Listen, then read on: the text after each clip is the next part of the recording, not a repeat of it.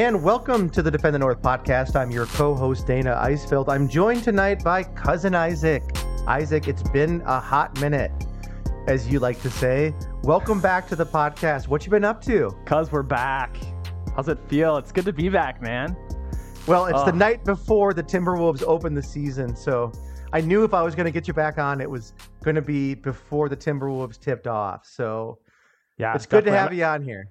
Yeah, it's been a, been a long time. Been taking a little too much time off, but I needed it for me. Um, had to you know get some health stuff straightened out. Um, I moved and um, had a promotion in my job. You know, did all did all this stuff. Just needed some time for me, and unfortunately, the podcast had to had to go to the wayside for a little bit. But I am super happy to be back and ready to get rolling again. Yes, and so it, it's going to be a pretty straightforward um, layout tonight. Like we're the, the Timberwolves um, tip off tomorrow night at Target Center in downtown Minneapolis against the. I want to call them the hapless Rockets, but I think they might have a little bit of spunk to them. Um, Possible rookie of the year, huh? Possible. Possibly, yeah, yeah. That Jalen Green can can really light it up, and we got a guy on our team, I think, that is moving into his second year that that that might be able to light it up quite as quite a bit as well. But so I'm not going to bury the lead. Why the Wolves will be good, Isaac KAT. He's our best player. He's our all star. Everything hinges around him. So he's in shape and dialed in. So what are you looking for from him this season, entering his seventh year in the NBA? Yeah, I mean, I think you kind of already mentioned it. Like he's he's going to hit the ground running this year. Like he's he's coming into the season actually ready for the season for once. He's trimmed down. Normally he comes into the season with some extra weight. He's got to get into shape. You know, he's got to get his basketball body back. But that's not the case this year. So to me, like that right off the bat's going to you know help him be at an elite level right away. Now he's he's still an amazing offensive player. Like his his shooting percentages are one of the best we've seen by a center in probably history. Last year, I mean, he was 24, what, 24, 10, and 4, and he shot 38% from the three point line, which actually, if you compare to his, you know, within his last four years, that's that's his worst year he shot from the three point line. So I, I don't think that's going to get worse. I think he's only going to shoot at that clip or better. But, you know, the thing that hinders with him always is can he can he improve more on defense, which I guess I'm hoping with his, you know, coming into the season being in shape, you know, another year under his belt, another year with Finch. Um, you know, this is what year seven? Is that right? Year seven? Yep. Yeah, yeah. Like he's got to start figuring out defense pretty soon, or he's, you know, is he gonna ever figure it out? Do you do you see these things happening? Do you, what do you, how do you see him on the defensive side of the ball? Well, he's 25 years old. He's going to turn 26 within the next month, which is hard to believe. I mean, it feels like mm. Karl-Anthony Towns has been around here longer than Kevin Love or Kevin Garnett. and yet yeah. he's only entering the seventh year and he's only turning 26 years old, which is probably like, you know, for most guys in the NBA, I know some guys hit it off early and we're really hoping that Edwards, you know, might um, develop into that. But this is probably the beginning of his prime, his real prime. And what I don't know, like I've seen him. We know that he's a transcendent. He's a um, transcendent offensive player. Like we talked about this a lot last season. You know, with the three point shooting, and he can score down low. He can score at the elbow, top of the key. You know, and within Finch's system, he seems to really kind of find his feng shui, right? Hmm. But and he is in, he is more. In, he's had a couple of hard seasons. All the injuries last year and the injuries in 1920. I remember, you know, at the beginning of the 1920 season, or I'm sorry, the 1819 season, we, we we came out the gate 10 and 8, and it was the kind of performance that you thought to yourself that if Towns can play this well for the entire year after 18 games, you know, he had volume three point shooting, nine three pointers a game, shooting 44%, rebounding like he does. Uh, his defense wasn't great even then, you know, averaging 25 and then, you know, it, it, it ended up dropping off. And since then, you know, the 1920 season, of course, is disrupted because of COVID. He only ends up playing 35 games. And then last year, his mother dies. He gets hurt. He's out for a prolonged stretch. The Wolves go, was it four and 18 without him? which tells you everything about like his contribution to this team. So, I mean, yeah. I've, I've always said like our criticisms about him are fair. He's also, if he's not on the court, this team does not have a chance of winning. The question is, the question is, and I'll say this, you know, can Karl in year seven, and it's not unprecedented for guys at this age to take that next step, can he be a solid defender? And is he willing offensively to, you know, he's going to have to share the ball so that D'Lo and Ant can get their shots. Is he willing at this point in his career to sacrifice parts of his game offensively in order to better the team? So those are two fundamental questions that I'm going to need to see answered before I believe in this team's ability to make that next step. Do you think do you think outside of their playoff year with Jimmy Butler, do you think this is the best team he's had since he's been here? It's the deepest team that he's had for sure. Like, you know, the guys from 7 to 11, I don't think there's much difference between them. Like, and he's even mentioned this, like in some interviews with um, some of the beat writers, that he feels that this this team, you know, and we are like we've got a lot of it, it we've got a lot of guys that I think can play in the rotation. Um, and he's played with guys in the starting lineup that can be productive, at least offensively. So, yes, I think this is the best team since the Jimmy Butler team in 17 18, but he didn't lead that team. Jimmy did. Right. And so, right. you know, is Karl able to step up? And again, I don't think he has to be a transcendent defensive player. He just needs to be better, particularly because we haven't solved the power forward slash center issue in the offseason.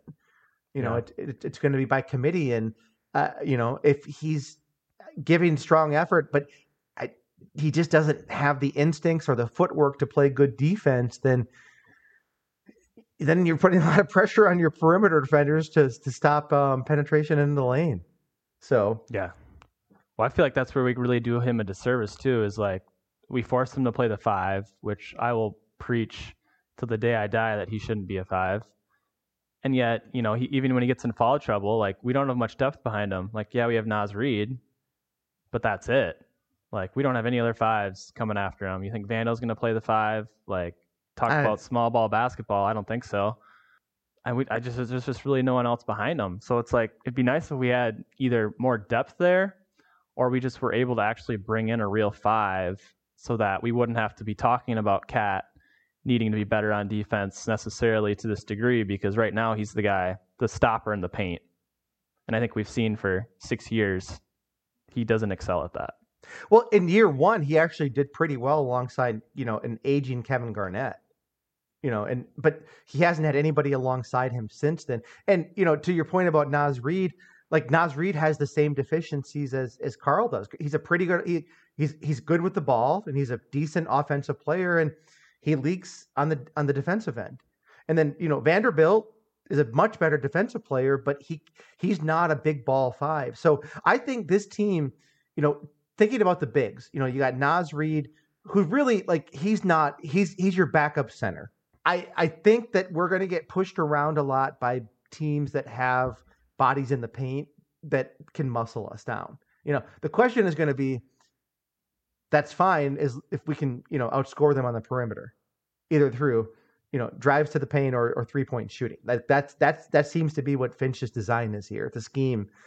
So every we've been talking about KAT's defense every year for the last three or four years. I mean, you gave him a couple, and it's like he has improved in effort. He's improved yeah. a little bit in terms of team concept, not doing drop coverage. Uh, Finch seems to want to hold the guys more accountable and not switching as much and like stay home to your guy. But we'll see. Like we'll see if his conditioning and being in really good shape and being locked in does make the difference. Because as you know, defense is mostly about mentality and effort. Mm. You know, and I on the so here's a question for you. So we've talked a little bit about KAT's offense, and then you got D'Lo and Ant, and, and, and Finch is certainly going to have to stagger this lineup. So it sounds to me like Karl is not going to be the guy that is the first one subbed out in the first quarter. But I think you could make the argument that maybe he should be, right?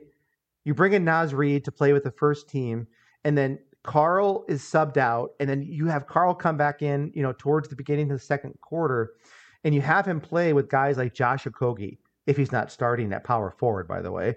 Um, guys it, it, like Jared Vanderbilt, right? Like you put a couple of like defensive stoppers around him on the second team, you know, and then you got maybe you got Malik Beasley and you got Karl Anthony Towns and Patrick Beverley. And like that seems to me like a good mix of like offense defense on the second team. I'm just not sure like what Finch's plans are for how he staggers the minutes between Towns, D'Lo, and Ant. Yeah, I mean, I feel like that with that lineup you're talking about with the second team, I feel like that would be like prime to protect KAT. Like put in your like play KAT with your best perimeter defenders, so he doesn't have to constantly be making that decision of you know do I help, do I not help. We have good perimeter defenders that aren't allowing the other team to just hit the paint every single possession, like then maybe that protects KAT a little bit more and he can stay more on his guy versus trying to make the the right decision, but typically maybe not quite the right decision every time. So I think that'd be that'd be an awesome thing to see. But yeah, I'd be curious too to see how Finch is going to use them. I I just think you gotta you gotta keep to me you gotta keep KAT and Edwards split, which I think like Edwards is a guy we're gonna always talk about a lot, right? I mean, we talked about him a lot last year. He's been an amazing player, especially in the second half, like all star status in the last couple months. Um, and you, and you talk about, you know, KAT hasn't been the guy to lead us somewhere, like it was Jimmy Butler that one year. It can Ant be the guy to lead us somewhere? Is it this year, or is it down the road? What do you think? That's the good question because I think that I think Ant has a higher ceiling than anybody on this team, including Towns. Now, the question is the guy's turning, he's 20 years old. He's entering his second NBA season. It's unquestionable that he has the athleticism. I think he also has the work ethic. You saw, you know, on Instagram this whole damn summer, it was just, you know, Ant getting up buckets, Ant's going to the cup during pickup games. Like this guy, like he's he he didn't get into basketball until he was in his um, mid to late teens, but he seems to be a guy that really wants to improve in the offseason and he's bigger and he's stronger. I think he's taller, he's taller, right? I've heard he, two inches. inches. I've heard that. I've heard that. And you know, maybe that's just a lot of the beat guys that are actually in the gym this year standing next to him so he feels two inches taller than he did from the broadcast booth from home. but you know, if if Ant can even like the last second half of last year and, and mainly under Finch, he was a 24 5 and 5 guy and with tremendous efficiency, which is like that was the problem under Saunders is that like he was just throwing the ball up anytime he got an open look, whether it was for a yeah. long two or a three pointer he is in good shape. He's stronger. He's bigger. Is that going to lead to him wanting to take the ball into the paint and making plays? Because he still, even though he's working on his shot, he doesn't seem to be. I mean, I think he thinks he's a good three point shooter and he wants to be a good three point shooter. And if he makes a bucket or two from beyond the arc, he's certainly going to take a lot of three point shots. But he's not at the point in his career where you can count on him for volume shooting at a percentage in the modern NBA that makes your offense efficient. So that then makes me think at his age, with his athleticism, and he's not beat up and he's very durable, is he willing to go into the paint like a young D Wade, take contact, draw fouls, and make baskets, you know, in the in within 10 feet of the hoop? That's what he's going to have to do. That's who he is yeah. this year. I think he thinks he might be something else, and that's why his shot selection scares me. I also think that his athleticism, and if he decides that's who he wants to be, remember D Wade won a championship in his third year with the Miami Heat in 06, basically drawing 100 fouls against the Mavericks. If that's who he decides to be and he locks into that and, and, and he really doubles down on it, he's got the potential to be a fringe all star, if not making the all star game. Yeah, and I mean, I think that's definitely his game, and he's he's definitely built like a tank. Whereas, you know, you compare his game to Wade, and like Wade was super physical, but I wouldn't say Wade was built like Ant was. Like Ant can take blows, and it's probably not going to affect him as much. So I think with that, and and he's got like like you were saying, he's got like a an okay three point shot. I, I think he has enough there to like keep him dangerous, and for you to you have to respect him at the three point line which only helps him again more to you know get in the paint more. He's got to he's got to keep people honest, and then that way he can drive into the paint, and hopefully he learns well to like drive and kick, because I think teams are really going to be watching him because I mean that's what he did a lot late last year was his like his ability to drive was tremendous and just use his body. So I think he's going to get kind of collapsed on, and then it's just up to our, our team to actually knock down some threes because you know, if if you look at what happened last year, like we weren't the best three three point shooting team in the world. So I think teams are going to give us a chance to shoot the ball at the three point line, but we have to be able to like knock them down. Well, I think you sent me that text, or it was a, a screenshot of a Twitter post about like we have five guys that averaged near or over 40% from three point range now. With Taurean mm-hmm. Prince coming on and Malik Beasley and Karl-Anthony Towns and D'Lo's a good three point shooter. The problem is Pat like Bev. Pat Beverley too. When you exchange and Taurean Prince and Pat Beverley can are I think can both bring at least solid to good defense and shoot the three. But the yeah. others are, you know, they're sieves on defense.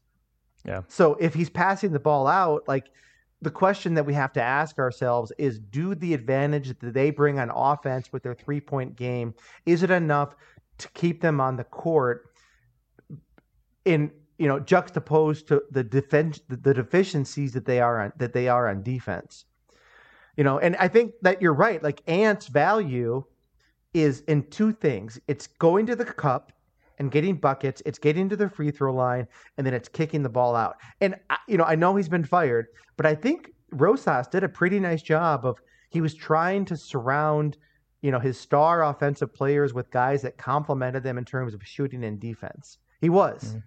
Yeah.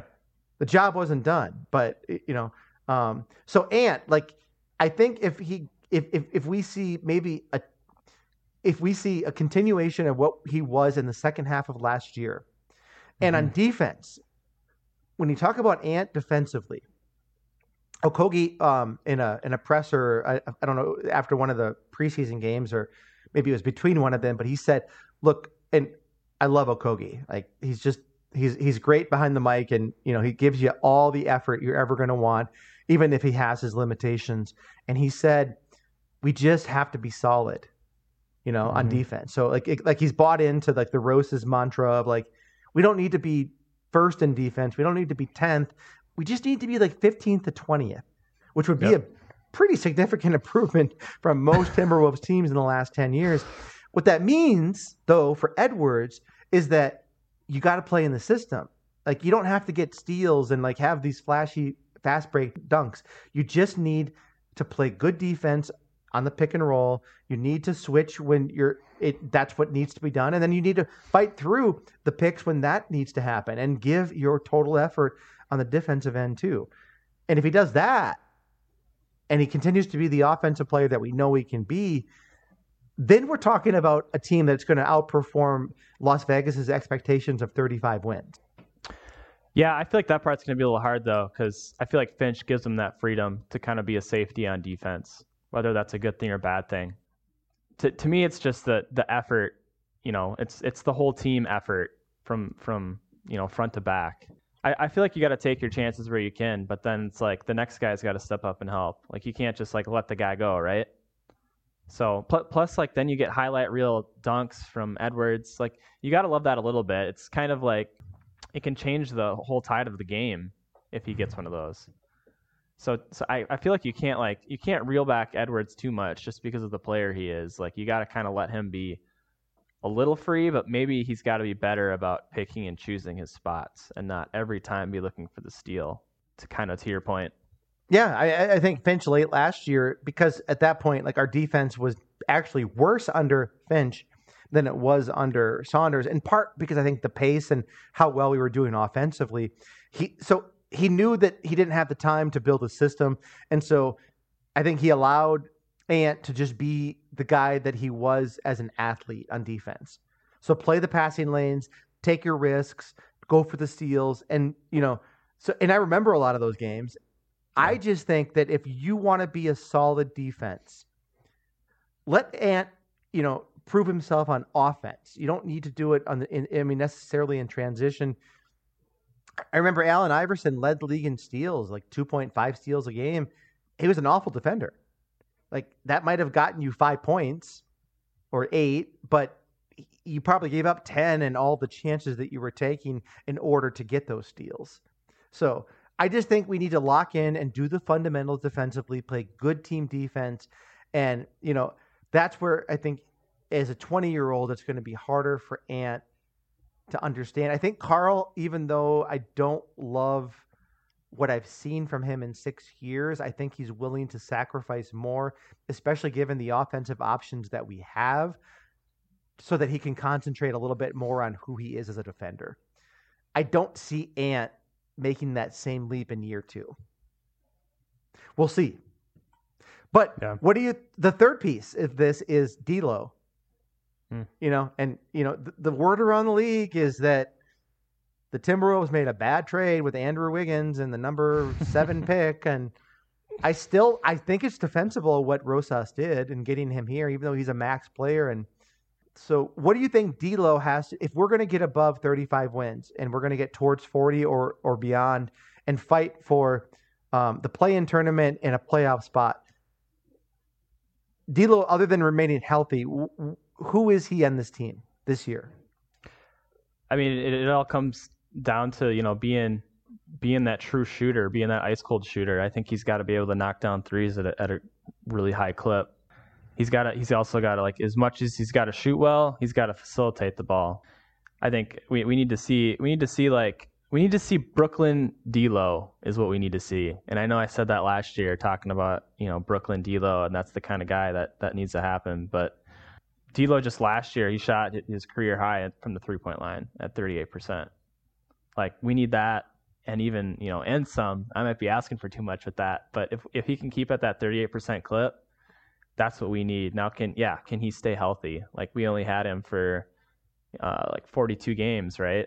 So we need this guy in the lineup, but we need him also like not only just playing offensively as he did last year, um, maybe a little higher on the assists um, numbers, but he needs to be, you know, a neutral on defense. He can't be a negative. He can't be getting lost on defense. He can't be getting beat up. He's got to be able to play within the system, team defense. So, I mean, I think really the success of this team, I think, is always going to come back to to defense, right? Defense, defense, defense. We've always like seen our team be able to score, even when it's even dysfunctional on offense. We've been able to score the ball. It's just we can't stop anyone. So I think I think D'Lo, if yeah, if he's if he's a good team defender, and then he continues to shoot that thirty percent clip from the three point line, because I mean we're we're gonna want the ball in in Edwards' hands, we're gonna want the ball in KAT's hands. Is he gonna be able to shoot off of the playmaking that they make? Yeah, or you know, and I think that's a very fair point. Like the one of the big things uh, with the starters on offense with D'Lo and KAT and Ant is like, is there going to be enough oxygen in the room for all three of them to breathe? And so, you know, what's the argument for D'Lo playing with the second team? You know, so you, you bring in Beasley and you bring in Vanderbilt and you bring in Naz Reid, and I, if so, or do you bring in Beasley with the first team and he's the first sub out, and then D'Lo is basically orchestrating the second team offense, maybe playing for five or six minutes with the first team offense, not taking many shots, being more of a facilitator, but being more of that herky jerky, get into the lane, you know, pump fake three times and get my shot off. He will always get his. He reminds me a little bit of Jimmy Butler. He's he's not he's not the most athletic player, but he always finds space to get his shot off it, yeah. when he when he's trying to penetrate right in the lane. Yeah. Like, it's not always at the cup. It's usually a floater or an up and under or something herky jerky. And then he has that three point game too. Um, mm-hmm. Where does that leave Pat Beverley though? Like if if if if he's running your second team offense, you know, and it has Finch considered running two guards in the first team offense or two point guards. Maybe I think he can play off ball, or maybe yeah. you you bring in Beverley and D'Lo is your shooting guard on the second team. Like I think the the key to this year, outside of defense, which I totally agree with you, is how these offense because we have four guys that can potentially score 20 points a game. We know it. We've seen it, right? Ant, yep. KAT, Beasley, and D'Lo. And so, how do you mix and match them with second unit guys that are really good defenders, like Vanderbilt, like Okogie, eh, McDaniels, I know it probably is going to be starter, but I could see him playing with the second unit as well. Like, I think that's going to be the key. And like, I do we have the guy at the helm that can do that? Because D'Lo is a really tricky piece with this with with this team in terms of Ant's need for the ball and KAT's need for the ball. Right. Yeah. I mean, I I think from what the little sample we saw from Finch last year, you talk about if he's the guy that can do it. Like, I feel like he's. I mean, I feel like he commanded the locker room once he got in there, and then you just look at how the team did. Like, like we weren't even 500, which you know should be discouraging right off the bat, right? Um, in the second half of the year, but we were 16 and 20, which is awfully good, especially when you compare it to the to the first half of the year where we only won seven games. So it's like that immediate improvement. Now I guess you have to take into consideration right at the end of the year. You know, some teams were tanking, like gave us wins, whatever. And then I mean you you look at some other some other stats when you when you like take into consideration when uh, Finch took took the helm. Like our offensive rating went from 28th, basically last, to 11th. Like Finch is an amazing offensive mind. I think we saw it. D- defensive rating, as you already stated, like we were 25th, we went to 28th, a little worse. But if you look at net rating, you know, combining the two, we went from um, dead last, actually, 30th to 22nd. So I mean that right there, like we we were a dead last team in the first half, no doubt. Like we could feel it. That's the reason Ryan Saunders, you know, got the door. Then like even just looking at at, at another thing that I was kind of interested in because I feel like every game we're out rebounded, right? That's kind of the issue with our team. Like we can't rebound the ball. Like we're too small. Mm-hmm. You know, we just get hus- we get out hustled. Well, if you look at rebound percentage from first half to second half of the year, I thought this was really interesting. We were 29th in the league first half. Makes sense. Second half of the year, we were all the way up to 19th. So I don't know like what Finch, Finch was instilling exactly, but that I mean that tells me right there that we're already seeing improvements with whatever Finch is doing to help us on our rebound game. Now, if you look at the preseason, that didn't really help much. Well, I don't. now, I, I know it's preseason, so don't don't read too much into it. But we were basically out rebounded every game. Yeah, I, So- and and I if we lose our first three games against Houston and then two against the Pelicans, uh, then I'll start to say, well, we saw it in the preseason. I don't. It, guys are trying to get themselves in shape. How much they're trying, blah blah blah. The point is this: second half of last year, it was clear that the guys responded better to Finch. Saunders was in over his head it was nice of us to you know give him a chance at head coach. He wasn't ready for the position. Finch, so he's still unproven, right? Like he's got a half a season under him, and he finished 12 and 13 in his last 25, 16 and 20 overall, I believe you said. So we don't really know who he is, and we don't know if he can turn the whole ship around. But he's begun to turn it, right? He's he's pushed it into the right direction, and I think like you know the guys seem to like him, which helps. He's a good offensive mind. We know that. I think then from there, if you're asking yourself, like, what impact is this coach going to have on this team this year? And can he help accelerate what we're trying to do? I think the question comes down to did he bring in the right guys to instill the right systems on defense? Mm. And everybody's talking high about Vanterpool. I know he was supposed to be in the head coaching, you know, because we, we we lost our defensive quote coordinator, right? Yeah. A- And then we replaced him, but it seems like all the internal talk is around Vanterpool and what he's in, you know, Okogie and, and McDaniels. And I've heard a lot of guys talk about him. And so I think as a head coach, like you got to bring in the right pieces around you and install the right systems and then maximize the lineups and maximize the rotations. So I, there's a lot to think that Finch is the guy, but I don't think we should take the step and say, because of him, this franchise is going to find themselves in the playoffs next year. It's too it's too soon. He's been at the helm a half a year. You know, there's a lot of positive momentum, but I do like Chris Finch, and, he's, and, and, and I think he was a good hire. Yeah, I would also echo that for sure. Yep. So, what do you think the impact is of Patrick Beverley on this team, on defense, and in the locker room? Those two things specifically, like defense and in the locker room. He's a he's a guy that's been on winning teams. Like he, he knows what it's like to play through a season winning, to go to the playoffs, win big games. And um, I mean, a lot of that for him starts on defense. Now, I also feel like he's a guy that I know I've always disliked, to say it nicely. But, you know, he, maybe he's also a guy that, like, you hate when he's not on your team and you love when he is. So I'm not going to say I love him yet.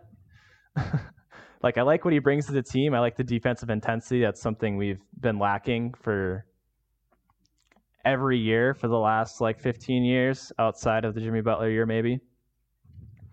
So like that is something we need and I hope he brings that and holds the young players accountable and we see some improvements there. But the the only thing is, is he's also a little bit of a dirty player too, which is unfortunate because it's it's made it hard to cheer for the guy in the past. But now he's on your team, it's like, well, like do you, do you look past all that? I mean, he's suspended what the first game because of the uh, interactions he had in the playoffs with someone. He may have pushed a player in the back and uh, the interactions he had in the playoffs. Do you want to rephrase that? No, I'm good with that. the altercations he's had. there you go. There you go. Yeah, I mean, I mean, Bruce, Sam Cassell, Bruce Bowen, like. I, I'm not going to call him an enforcer. Maybe he's more of an instigator, but I think he's going to be a guy that the Timberwolves really need. And if you think about him, you know, replacing Rubio, which is really what he's doing in terms of the backup point guard play. I mean, he's 33, and so he's a little older, but I think he's going to hold this team I mean, I know Rubio was a leader and he was the the ant whisperer and yada yada yada. But I think Beverley is the kind of guy with his experience with Houston and in particular, you know, with these LA Clippers teams that had Kawhi Leonard and Paul George and um, Doc Rivers for the you know for for for uh, three of those four years. He knows what winning basketball looks like. He's not infected with the Timberwolves disease. He's a really good defender. He's a he's not just a tremendous locker room guy, he's a really good guy on the court and on the bench in terms of establishing culture. He can shoot the three, and he's not somebody that like you have to hide on offense. Right? right. Like he, he can contribute like, he'll average seven, ten points a game, not on high volume shooting, but he's a smart player. And he was a really I mean, in terms of like trading Juancho Hernangomez and Jarrett Culver to get him in, even at his age, like that was a pretty savvy pickup in my opinion. Yeah, I mean, I I love that trade personally. I don't I don't really understand why Memphis did it, but I mean, you get rid of a guy like Jarrett Culver, who is well, Gersson's gone now, so I guess we don't have to worry about that that side of the the whole conversation. But like, lost, lost in the court, completely lost. He was way in over his head. And then you look at Juancho and um, good three point shooter, right? For a four, but also like doesn't give you much on defense. Doesn't really give you necessarily a ton outside of three point shooting on offense either. So I think Pat Bev, like, you get great defensive intensity, and then you also get someone who, unlike Rubio, can knock down an open three point shot, which is huge. I mean, you talk about Ant, you know, driving and kicking. You know, this is another guy you can kick it to and knock down a shot, or KAT in the post gets double teamed pass it out to Pat Bev, he can knock down a shot, and then he can go down the other end and force a turnover. So I know he's getting older, so like his effectiveness, you know, maybe is starting to slowly decrease. But I think for this young Timberwolves team, lacking in the defensive category, like what a great pickup. And I think you know Isaac that Taurean Prince you know, he's kind of he's of the same mold. Like he's an above average if he's healthy which he hasn't been the last couple of years with his ankle injuries, a slightly above average 3 and D guy. And he's a guy that you can kick it out to and you know, he's a career 37% three-point shooter. He shot he shot four um, over 40% two of the last 3 years and he's just one of those guys. So he's so Beverley's 33. So he's going to walk in and he's the guy, you know, and Rubio was in his mid 30s and but Beverley kind of has that like I've been on cha- near championship teams. guys are going to respect me, but I'm sort of the old man in the room. The difference is with Taurean Prince, he's 27. And, you know, from everything I can see in the offseason, I he's a he's he may have only been in the league for five or six years, but the guys seem to really like him. And, you know, anything that I think he brings on the court, if he can stay healthy, is going to be the cherry on top. So it was clear to me that Rosas had a vision. Now he's a four. He's a four, sort of in the mold of um, he's an undersized four. I it's kind of like Jaden McDaniels. We didn't really solve that problem. So you, between Okogie and McDaniels and Vanderbilt and Prince, like we've got a, a, probably a committee at the four.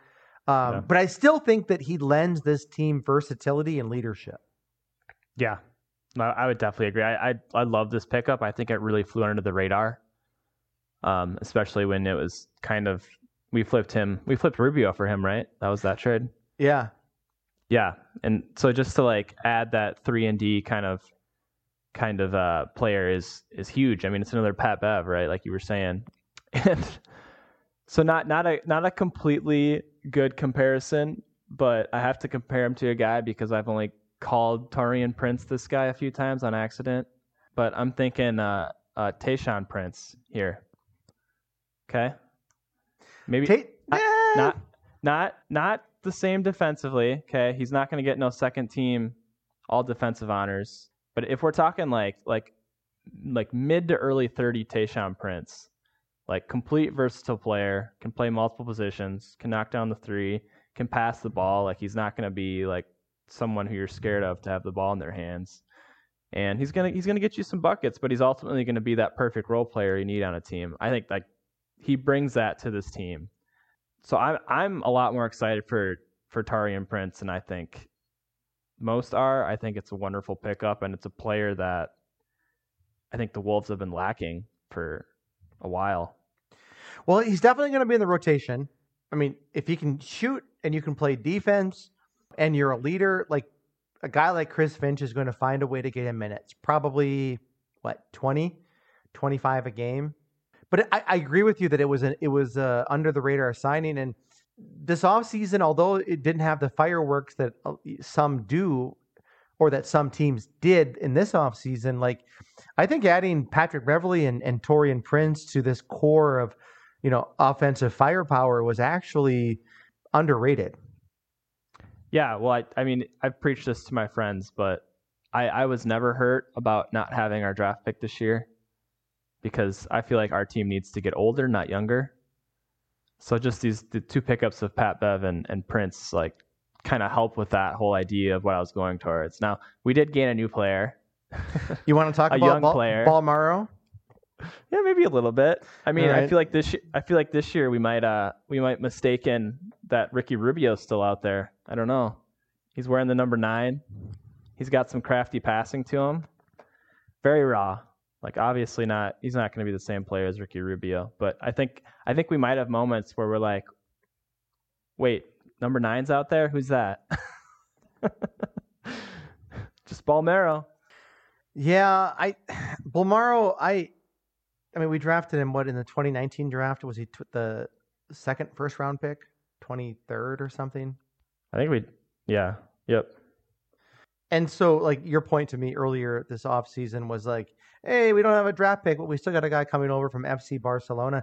He didn't do much for them though, and I, I know he's really young, and he's not like the quintessential. I mean, guys think that he's a European player. What he really is, he's from Argentina, and he played in Europe, or, and I think he actually gained Italian citizenship, if I'm not mistaken. He's raw, but he's athletic, yeah. and he's a guy that like can give you some of those like um, highlight dunks.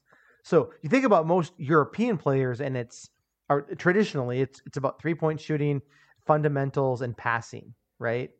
Like think about like a guy like Nikola Jokic, and Jokic, of course, has won an MVP with with with the Denver Nuggets, and then you think of a guy like you know Dirk Nowitzki, and like he's just not this.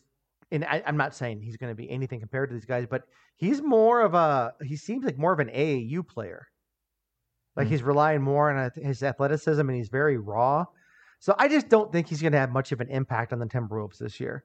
He might play some, um, but he didn't play much for FC Barcelona the last three years, and I don't think he's going to suddenly get a bunch of playing time in the NBA. I do think he's a guy that has a high ceiling, though, or a higher ceiling than where he was drafted. Yeah, I mean, I I don't think we'll see him much this year either, but it's going to depend obviously on on injuries, right? Like we might see him early in the year just based on certain injuries and guys missing games. But yeah, I don't I don't think he's going to contribute a ton, but it'll be it'll be really interesting to see how he grows and how he kind of builds off his pretty large frame for a guard. He's a six six guard that can he's basically a point guard, six six point guard. So we'll see. Maybe uh, you know, best case scenario, Manu Ginobili and worst case scenario, we don't have to talk about that. so another Timberwolves draft pick. yeah, yeah.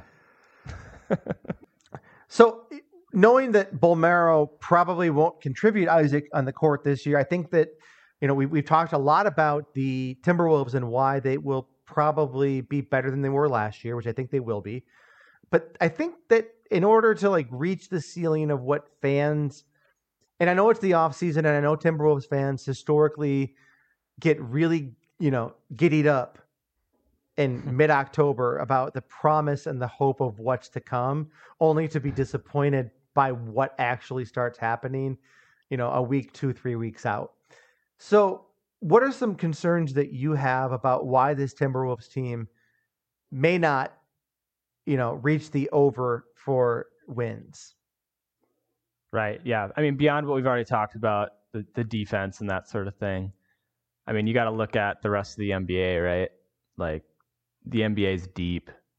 You look, you look at all the teams, and there's maybe like two or three teams at the bottom that are really bottom feeders, and the rest are, you know, every night's going to be a, a tough, tough battle. So like, you look at the West alone, and it's like, what what team can the Timberwolves actually be better than? and that becomes uh, a really Houston? a really difficult yeah that becomes a really difficult conversation because it's like oh yeah like that team's better than us that team's better than us at least historically right at least what we've seen on the court in terms of what's on the roster like yeah you're looking at maybe we can be better than houston and okc and then we're like right to me i feel like we're right in line with like what sacramento san antonio that's kind of where, we're, where where where where we sit Probably New Orleans. I think New Orleans is Probably dysfunctional. Yeah, but th- yeah. I think I think the point that you're making, Isaac, is that like you know one through eight is pretty solid with the Lakers, Warriors, Suns, Jazz, Clippers, Nuggets, Mavericks, Blazers, and then it's like the non-playoff teams that are contending for the um, play-in tournament. You're looking at the Pelicans, Timberwolves, Kings, Spurs, Rockets, Thunder. I think we can write the Rockets off, although I think that they could. They, I think they could be. Um, a little better than people think. I really do. Pesky. I think the Thunder could too. Like I don't think either one of those teams have like they've got well they both got talent. And then you know, the Spurs have the best or well historically one of the best coaches in the league. They haven't been great the last few years and the Kings got guys. The Pelicans have a lot of top end talent. Whether they can put it together is you know, and so yeah, like 9 through 13 like it's still not a guaranteed win. And so I think this Western Conference maybe isn't as top heavy as it once was. Eh, you could even make the argument that the Eastern Conference is stronger, but I think 1 through 13 like there's not a team where you're not going to have to bring your A game to come out with a win. Right. So I mean it's going to be hard for us to find wins. I mean, we, we look at trying to improve from what 26 wins last year. Yeah. Like that that's going to become really hard when you look at the schedule because it's like, oh, like you know, it's such a crapshoot, especially like with the way the Timberwolves have been playing before, like last year and and and stuff. It's like you, you you start seeing a lot of L's on the on the schedule is is what you look at. Well, but we have had a full off season of Finch. And you know, yeah. our off season wasn't like spectacular in terms of additions, but as we just talked about, you know, with with Prince and Beverley, I think we've made our team better defensively and with three point shooting, which is what you need to do to win in the modern league. And then the, the big the, the big questions are there's four of them for me. KAT becoming the guy, Ant making the leap, Finch being the guy that we saw in the second half of last year for a full season, and then as maybe a 3B point to the 3A, the rotations and like fitting things together in the right way. And I guess maybe that's all about Finch. And if we yeah, do that, I think we're in the top 10. I do think that we are in the top 10.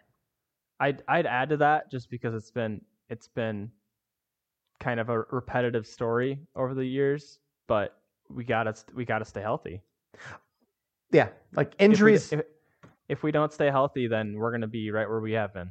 Like, and if we don't stay healthy, I'm going to be um, bringing you over a bottle of Makers and and and and providing some cousin therapy because it's tough. I mean, not again. we've got optimism, like we've got cautious optimism, and mm. it's been a you know it's been a it's been three really hard years since Butler left, and we were yeah. you know at those Houston Rockets playoff games and at that game, you know, at the end of the season when we beat Denver to get into the playoffs, we won 47 mm. games. Like, like that's what we want as fans. We want the the the hope that our team's going to be relevant. And there right. is hope that this team is going to be relevant, and it's not false hope. But there's still enough that has to go right. The other thing that I'm concerned about, and I'm a little bit less concerned about it immediately for this year, but we've had six coaches now in eight years. We've had seven, whatever you want to call them, president of basketball operations, general managers now in 13 years, I believe, since McHale left in 08. And that's a lot of unrest at the top. And in the off season, like you know, we um Gersson Rosas was let go. It seems to be a combination of kind of being a dick to his staff and having an inappropriate relationship and an affair, I guess, with somebody in the Timberwolves organization because he's married. And, you know, is it Sachin Gupta? Sachin Gupta, yeah. Yeah, Sachin Sachin Gupta tried to move back to Houston for a significant pay raise, although it was a similar position, and he blocked it. And so Marc Lore and A Rod come in, and I guess Marc Lore interviewed like 20 members of the of the Timberwolves front office and to try to get a feel for the culture and the people and the problems. And I think Rosas came out at the top of that list. And then, you know, you throw in that and you know, he a week before the season was to begin, wasn't it a, was it a week or two? Mm, it's been like two now, I think. I think it was right before preseason, right? Yeah. And and and he was let go.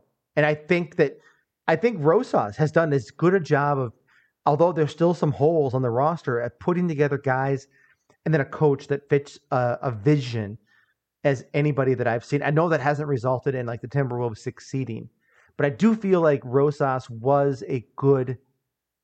He seemed to be doing the things that would lead to good results, maybe is what I should say. And he's gone. And you know, and maybe, maybe, and so you know, the the way that you can like spin this positively is that Marc Lore is coming in and saying enough of the Glenn Taylor incompetence. I'm going to figure out what's going on. And you know, A Rod's a shadow owner, so I think this is really about Marc Lore and Glenn Taylor. And he came in and he's, I'm going to clean house. And if this is the problem that I've identified, and I run really big companies, including Walmart and um, what else has he done? Walmart's the big one. I know he's he's a big e-commerce guy. I, yeah, I, he he kind of got big for Walmart, but yeah, yeah. And so I don't know if that's going to have an immediate impact on this team this year because I think Finch is doing a really good job of protecting the players from the unrest in the front office. I do worry though that like if we start to build something like is Gupta the guy? Are they going to hire him? Is are they going to bring in somebody else? We've got this pending ownership transition, you know, over the next two years with Lore and Rodriguez going from 20 to 40 to 60% ownership. And I just I've always been a big believer in in in like organizational leadership that begins at the top. And we haven't had that and, and the unrest has continued. Mm. I don't know if that'll impact basketball in the court this year, but it does worry me. Yeah, no, it's definitely worrying. It, it when I heard of the the gradual ownership change, I'm like, why? Glenn, just sell the sell the team already. Let's just get this get this pain over with. Let's let's have a new owner ownership group that you know maybe is a little bit more smart with their basketball decisions and maybe better with the whole like you know community and stuff aspect of of the Timberwolves organization. But I guess you know it's it, it is the way it is. I personally feel that all this crap that went down with Gersson Rosas isn't going to be an issue, and partly part of that is I, you've kind of already nailed it. There's been so much unrest and stuff already that I mean it's just like one more thing. I don't think it's like going to create at least any more of an issue. It's just going to be like status quo. But to me, I almost feel like this is like a Las Vegas Raiders type of moment you know, Jon Gruden so? gets fired. Jon Gruden gets fired for his emails that we don't need to get into, but stuff he shouldn't have been saying. And then the game after he gets fired, the Raiders just are like, you know, we don't need him. We got this. Carr takes takes the lead, takes the role, and they squash the Broncos.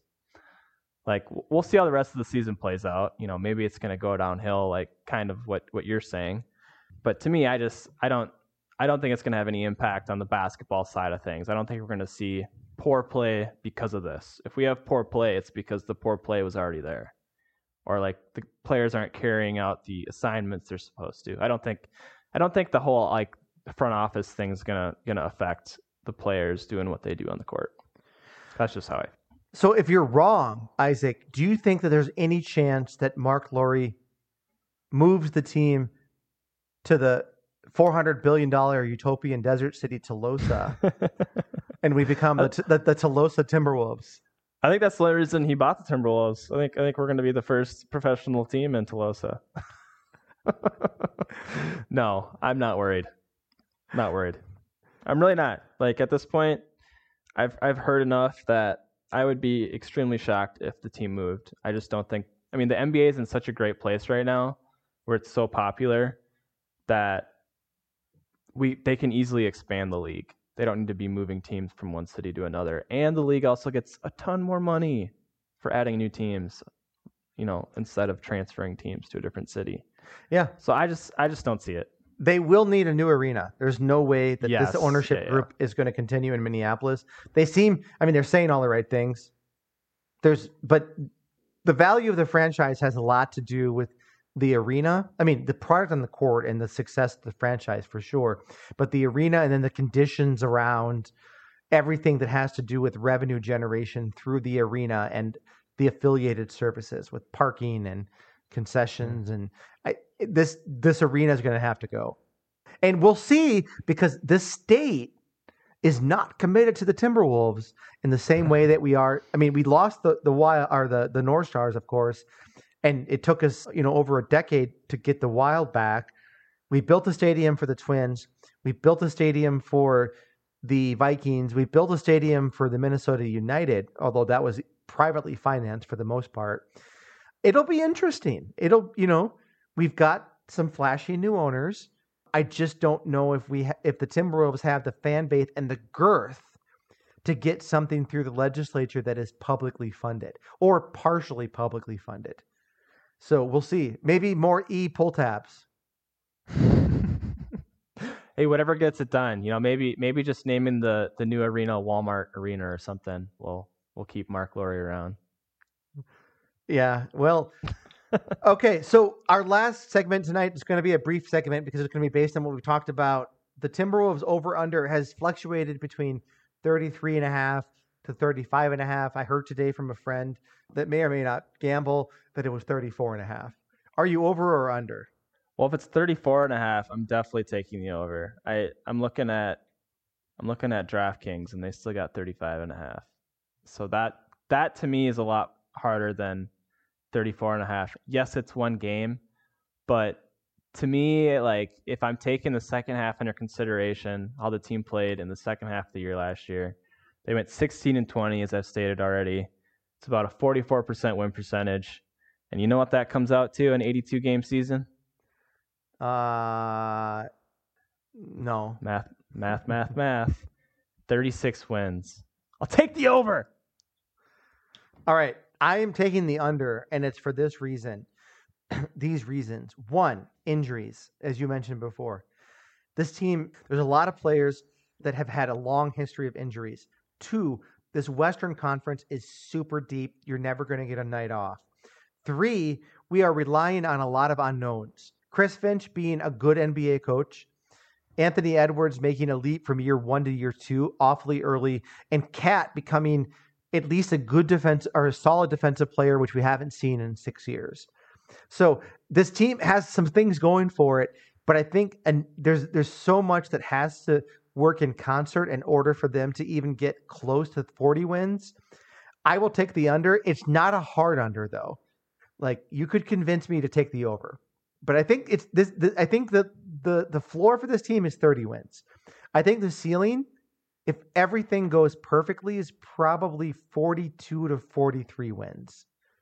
Yeah, so and and that and that and, yeah. and that would be a significant accomplishment in a Western Conference that has 13 teams that could potentially you know compete for 10 playoff spots. Like in a normal in a year where the conference isn't as deep, 35 wins, Isaac, might be 40 to 42 in a regular year. And 42 wins could be a Jimmy Butler esque year back in 18 or 17, 18. So I think we have to remember to kind of grade this season on a curve, given the talent that there is and the depth that there is in the Western Conference. Yeah, I could see that. But I mean, as much as like we're we've been injury prone and our stars have missed a lot of games, like we're an injury two away from a different team having those injuries from maybe like that team then dipping below us. So I don't know. It, just taking last year into perspective with still all of our flaws in the second half of the year, the fact that we were the record we were, it's it's narrow and like you've kind of said it, you're barely under. I'm barely over, but you know, let's keep this optimism high in in the the start of the year. You know, let's let's keep it alive as long as we can. Well, well, I'm sure we'll be on, you know, in a in a week or two's time and have a couple of games under our belt and overreact about what we've seen through three games. So, Isaac, it's great to have you back. I love talking the Timberwolves. We um, thought this would be a 30 to 40 minute podcast. Of course, it's well over already. well, yeah. So it's been since late June since you took us out. So do me the honor. Well, it's good to be back. Thank you all for listening. We will be back in a couple weeks, maybe a few weeks. We'll get it figured out. But uh, thanks for listening and stay safe out there.